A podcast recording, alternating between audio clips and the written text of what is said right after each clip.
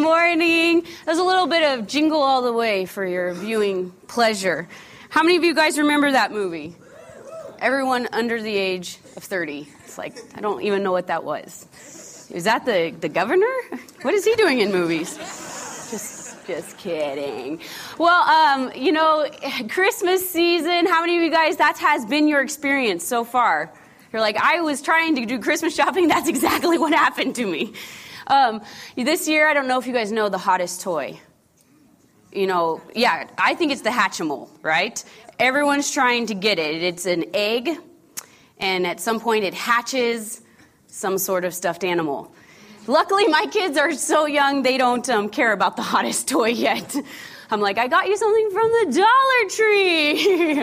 I'm so excited, right? And then Penny, Penny, she's little, so she's like, a box to sit in. I couldn't be happier. Where are the cinnamon rolls, right?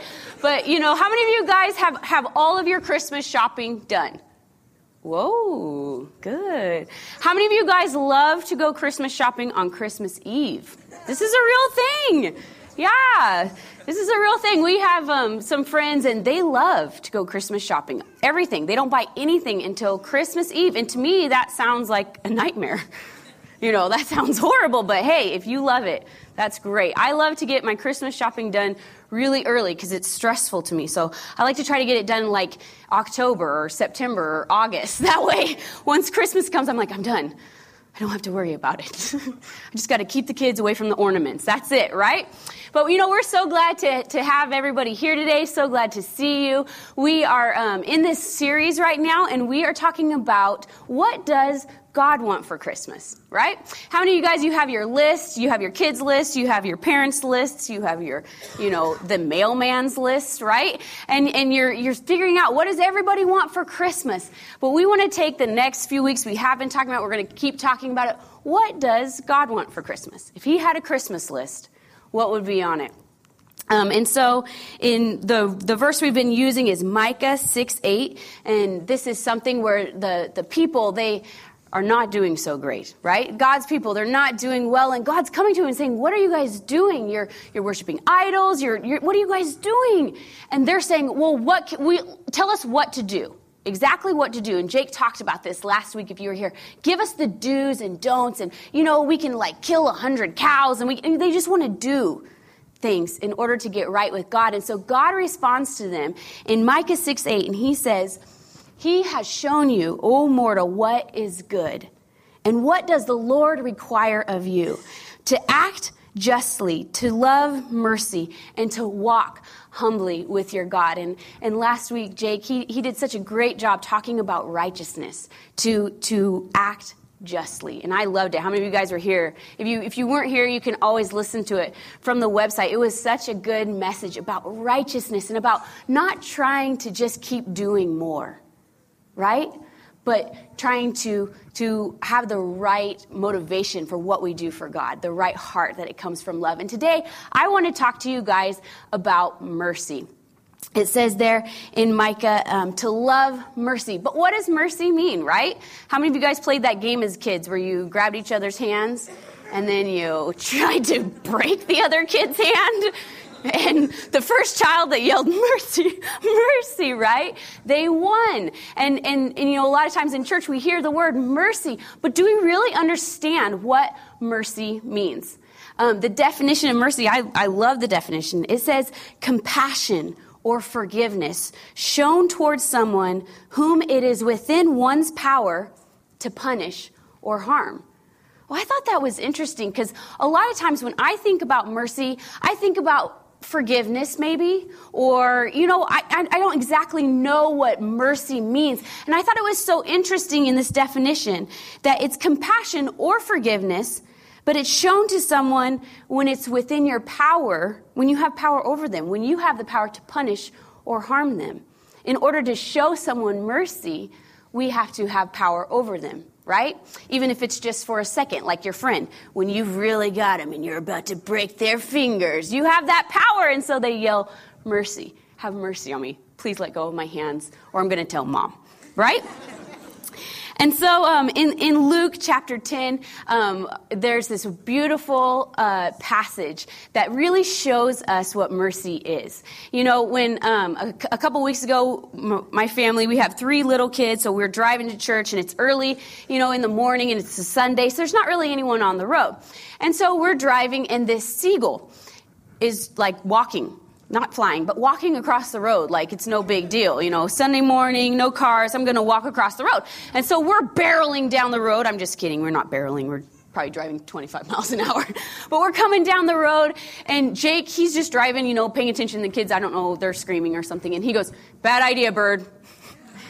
The kids start losing it laughing. I mean, cracking up. And if you have ever heard Jack laugh, it's amazing. He just laughs and laughs and laughs. And Penny, she's not even facing forward, right? So she has no idea what's going on, but she still is joining in. Ha ha ha ha ha! Like looking around. We're laughing right now? I'm going to laugh too. And the, the kids, they just thought this was the funniest thing. And so now we say this constantly in the car. Bad idea, bird. There are no birds anymore, but we just say it all the time. And, and in this verse that we're going to be looking at, basically what happens is Jesus, he's, he's out, he's teaching, he's healing people, he's doing miracles.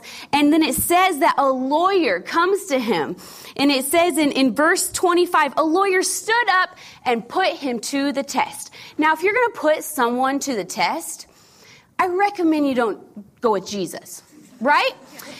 And so when I read this, I think, bad idea, bird. Bad idea, Bird. I don't know what you were thinking, but bad idea, right? But it says, And behold, a lawyer stood up and put him, talking about Jesus, to the test, saying, Teacher, what shall I do to inherit eternal life? And Jesus said to him, What is written in the law? How do you read it? How do you interpret it? And he answered, You shall love the Lord your God with all your heart, and with all your soul, and with all your strength, and with all your mind, and your neighbor as yourself. And he said to him, You have answered correctly. Do this, and you will live. But he, the lawyer, desiring to justify himself, said to Jesus, And who is my neighbor? Right? Well, who do I got to do this to? Who do I have to love as myself? And Jesus replies with this story that is just a beautiful story. And he says, A man was going down from Jerusalem to Jericho. And this would have been super familiar to the people of this time because they were living right here. And so they knew exactly, they could picture. Jesus is making up the story, but they can picture what Jesus is saying. Yeah, I've been on that road. I know what he's talking about. And he fell among robbers who stripped him and beat him and departed leaving him half dead. Now, by chance, a priest was going down that road, and when he saw him, he passed him on the other side. So, likewise, a Levite, when he came to that place and saw him, passed by the other side. But a Samaritan, as he journeyed, came to where he was, and when he saw him, he had compassion he went to him and bound up his wounds, pouring oil and wine. Then he set him on his own animal and brought him to an inn and took care of him. And the next day he took out two denarii, denarii, denarii, and gave them to the innkeeper, saying, Take care of him, and whatever more you spend, I will repay you when I come back. And then he says, Which of these three, talking to the lawyer, do you think proved to be a neighbor to the man who fell among the robbers? And he said, The one who showed him mercy. And Jesus said to him, You go and you do likewise. And this is just such a beautiful picture. And Jesus, what he's doing here is he's telling this story. He doesn't tell us um, who the man was, right? Who gets robbed. Everybody else, he, he tells us what they are. There's a Levite, there's a priest, and there's a Samaritan. But the, the, the poor robber, he's, um, we don't know who you are. What, what are you? We don't know. We're not worried about it. But he tells us this story when what he's doing is he's saying the, the two guys who probably should have helped him didn't. But the Samaritan did. Then the Samaritan in that time, these were people that they had a lot of um, racial problems, right? The Jews, they didn't like the Samaritans. And the Samaritans, they didn't really like the Jews. And so when he's saying this, he's saying the person that is the least likely in the story to go out of their way and help someone in your guys' eyes is the person who went, and, went out of their way and helped them. And in my Bible, I write in my Bible. I don't know if, if you write in your Bible, but I, I don't know when I wrote this, but I love whenever I read this passage. I wrote on the side what love looks like. This is what love looks like. The Samaritan, it says that he goes to the man, he sees him. I love that part when it says he sees him and he has compassion on him. He doesn't go the other way, but he sees him. And I have to do something, right? You see, mercy, when we see people and we see that they need help, that we have help that we can offer them, and when we do it, that's mercy. So many times in our life, we think of mercy as a concept, right? Well, mercy's like, you know, this thing that God does for me, but more than, than a concept, mercy is a verb. Mercy is an action word. Mercy is going out of your way and doing something. So today, what can we give God for Christmas? We can be people who show mercy to the, the world around us. A couple things that, that I like about this, this passage that he says is when he saw him, he had compassion and he went to him. I like this. It says that he went to him. You know, mercy, it doesn't worry about its own schedule. Have you guys ever noticed that when, when you're busy, when I'm busy, that's when people usually need help? Right? Whenever my schedule is really full, that's when someone needs my help, right? It's, it's never when you're like, I'm, I'm good. God, my schedule's wide open. Send people my way today, right? Then it's like crickets. No one needs your help. But it's, it's when we have our plan, you know, I got to get this Christmas shopping done. I got to go here. I got to go there. I got to do this. I got to do that. That's when there's usually a time that we need to show mercy.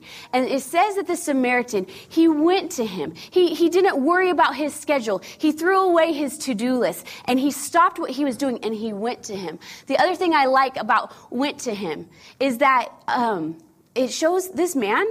Can you imagine if you just saw someone that's naked, beaten up, bloody, has nothing? I would be a little worried about helping them. Wouldn't you? What if the robbers are around this rock? You know what I mean? What if I'm helping him? What if they come and they attack me? He wasn't worried about his own safety. He, he wanted to help the person. The other thing that I think is interesting is that he didn't care who the man was. I don't care if you're a Samaritan, I don't care if you're a Jew. It doesn't matter. You need help, and that's who you are. Right? He went to him. The other thing in this verse is it says that he poured on onto the man into his wound. He poured on oil and wine and that's a very bizarre thing. You're like what are you doing? He was making bruschetta.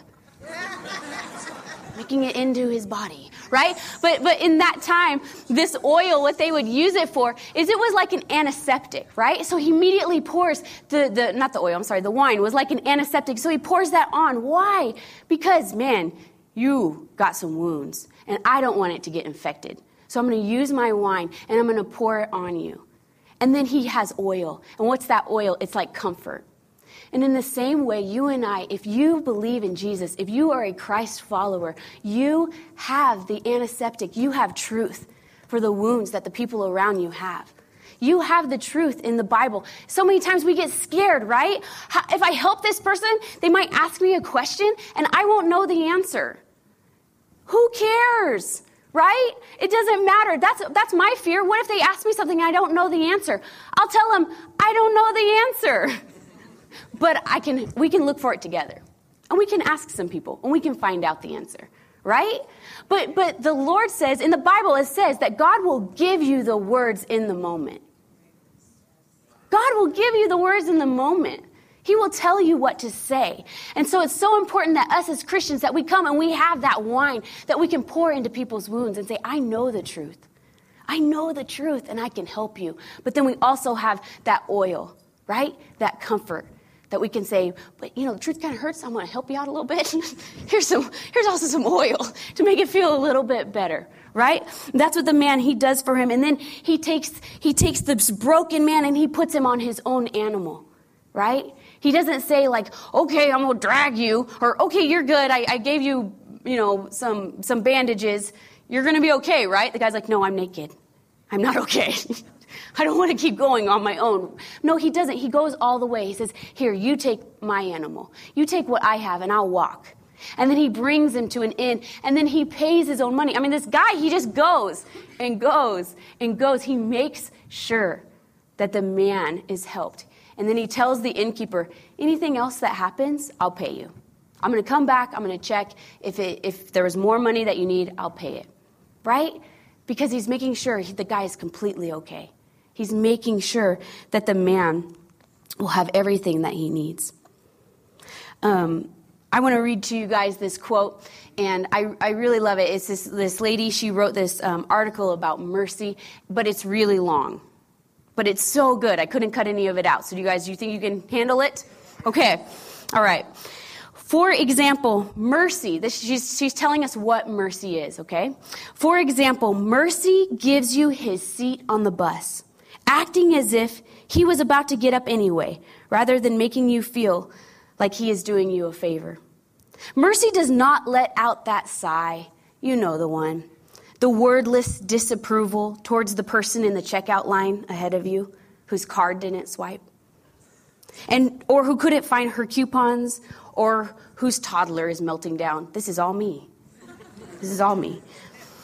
Mercy offers quiet sympathy and does not convey with her body language that this holdup is ruining her day. Sometimes mercy chooses not to send back the food that isn't just right, simply because the waitress looks overwhelmed. When mercy has been wronged, the offended one does not make it difficult for the offender to apologize or to ask for forgiveness. In fact, Mercy does not wait for the other's actions, but forgives so quickly that the person needing forgiveness is freer to ask for it. Likewise, at work, at home, or in the classroom, mercy creates an atmosphere in which a person feels safe enough to admit his mistake or ask a question. And if mercy must correct someone, it pains her to do it, and she does so gently, without vindictive relish. Mercy makes a habit of giving others the benefit of the doubt. Mercy is not in the habit of sending deadly glares at people who are annoying. Ooh. Mercy gives charitably, knowing that eventually someone will take advantage of their generosity. Mercy welcomes you, fully aware that this act may disrupt her own plans. Mercy relinquishes control when doing so allows another person to grow and learn. Mercy makes it his business to help others succeed. Mercy clears the way for others so that they can walk on an even path, no matter how halting their steps or injured their souls. In all these situations, mercy treats power as a sacred trust. I can be merciful because I have some sort of power that the means to affect another's life, if only for a moment. I act mercifully when I use my power to do kindness in the world. That's Vinita Hampton Wright. Isn't that beautiful? You see, even for a moment, sometimes we have power over other people, meaning we have the power to help them. And the truth is, here in the United States, we almost always have power to help someone else because we're tremendously wealthy and we're tremendously blessed. And some of you are like, I'm not tremendously wealthy. I mean, compared to the rest of the world, right? And, and more important than actual wealth, actual finances, if you believe in Jesus, if you've asked Him to be your Savior, that means you are tremendously wealthy because you have the God of the whole universe on your side, right behind you, helping you out. Isn't that incredible? Mercy. In Matthew 25 31, Jesus was saying this, and he said, When the Son of Man comes in his glory and all the angels with him, then he will sit on his glorious throne. Before him will be gathered all the nations, and he will separate people one from another, as a shepherd separates the sheep from the goats. And he will place the sheep on his right and the goats on his left. Then the king will say to the sheep on his right, Come, you who are blessed by my Father, inherit the kingdom, prepare for you, prepared for you from the foundation of the world. For I was hungry, and you gave me food. I was thirsty, and you gave me drink. I was a stranger, and you welcomed me. I was naked and you clothed me. I was sick and you visited me. I was in prison and you came to me. Then the righteous will answer him, saying, Lord, when did we see you hungry and feed you, or thirsty and give you drink? And when did we see you a stranger and welcome you, or naked and clothe you? And when did we see you sick or in prison and visit you? And the king will answer them, Truly I say to you, as you did it for one of the least of these, my brothers, you did it for me. So, what's, what's one of the greatest presents we can give God this Christmas? To show other people mercy.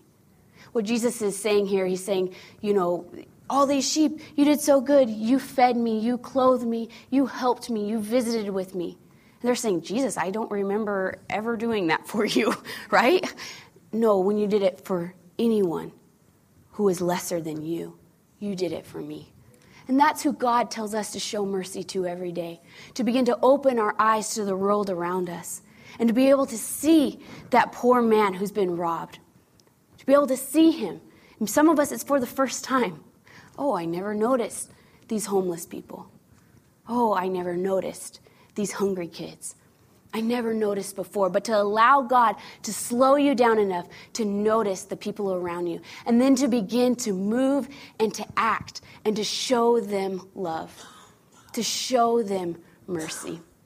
Um, I wrote down where, where can I show mercy? Three areas, you know, this holiday season and honestly for the rest of our lives. What are some areas that I can show mercy? And the first one I put down, and I'm just going to give you guys a few different thoughts, a few different needs around the world, but honestly, there's plenty, right? but the, the first place that every single one of us can show mercy is globally. Globally, we can show mercy. Did you know that 12 million, that's half of the population of North Korea, they live in extreme poverty? Extreme poverty. I was watching this documentary once um, on, on North Korea, and, and um, I think Jake walked in and was like, What are you doing? Because the first five minutes, all they were talking about and showing footage of, and it's, of course, it's, it's stolen footage, right? Because they don't allow cameras in, in North Korea. So it's like, you know, like cameras that are in someone's bag or, or whatever. So it's bad footage. But for the first five minutes, all they're showing footage of is children who are orphans who live in the street in the freezing cold, in the snow. And so I'm watching this and I start, I'm like trying not to cry. I'm trying not to lose it, right? And Jake walks in and he's like, What are you watching? I'm like, Documentary on North Korea. he's like, Why? you know? And I, and I told him, I looked at him, I said, They need to change the subject or I'm going to have to turn it off because it was hurting me too much to see it. And it was a little boy, he was like eight or nine years old, and he was taking care of his two or three year old sister, living outside we can show mercy. 2,000 baby girls are murdered at birth. Once they're born, they're murdered in India every day simply because they were born as girls and not boys. We can show mercy. We can act globally. There's 27 million slaves worldwide. There's more slaves today than there's ever been, which is unbelievable, right? Unbelievable, but there's 27 million slaves worldwide. 22% of those are trapped in sexual slavery. And over 26% are children. We can do something. We can show mercy. The second place, where can I show mercy? Locally, right here, right in Eugene. There are so many areas that we can show mercy. Did you know that every night in Eugene, there's an average of 700 teenagers sleeping on the streets. 700 teens right here in our city that don't have a home. And you know, it doesn't matter what we think. Oh, they're not homeless, they're houseless. Who cares? They're sleeping on the streets. And we can show them mercy. Do you know it only takes three nights? That's what they say three nights for a teenager that's on the street, three nights, and that's how long it'll be until they're propositioned for sex. And if you're hungry, and if you're cold and if you're scared, what are you going to do? But try to get someone to help you. Let's be the people that will help these people. Oh, there's an average of over 7,500 foster kids in Oregon, and a lot of them don't have homes. 7,500. These are our orphans. and they don't have homes. I'm sure many of you guys read over the summer when all of the scandal was coming out about our foster care system and how all of these DHS workers were saying, We've been putting them in hotels or letting them sleep in our offices because we don't have homes for them. We can do something locally. Oregon has one of the highest child hunger rates in the country. Over 57% of our kids in our schools, they qualify for free or reduced fare lunches. The kids are hungry, and we can do something. We can do something. And how about personally, the last place that you can show mercy personally? Show mercy to your neighbor that you've been having this weird silent feud with. Show mercy. Forgive them. Bake them some cookies. Show them Jesus' love. Forgive them before they say they're sorry.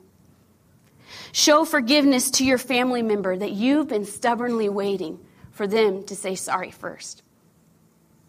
Show them forgiveness. That's mercy. Live a life where you make it easy for people to say they're sorry to you. I love that part of her quote. Where you're the kind of person that forgives so quickly that you make it easy for others to say you're sorry. Show mercy to your spouse instead of railing on them about the garbage, once again piling up. Show them mercy. This is what God tells us to do. I love that verse in Micah that we're, that we're going through. He has shown you, oh man, what is good. God, He's laid the path in front of you, what you need to do. Act justly, love mercy, walk humbly. Love mercy. We should be a people, it should be said of Joy Church that, man, they love.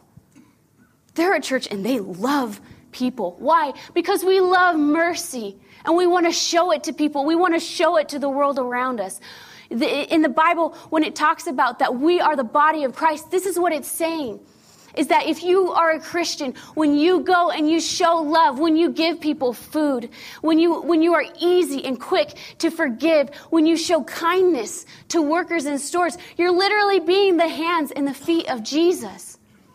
And that's what we're called to do is to go out in our world and to make a difference and show them what God's love looks like.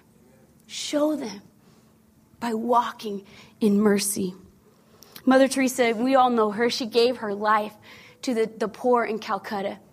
And when she was asked about the poor, she said, Every, each one of them is Jesus in disguise. What, what motivates our love for people? It's easy when you think each one of them is Jesus in disguise. Of course, I want to show them love.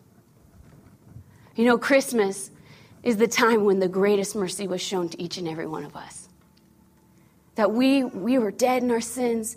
Our sin is just the bad things that we've done, right?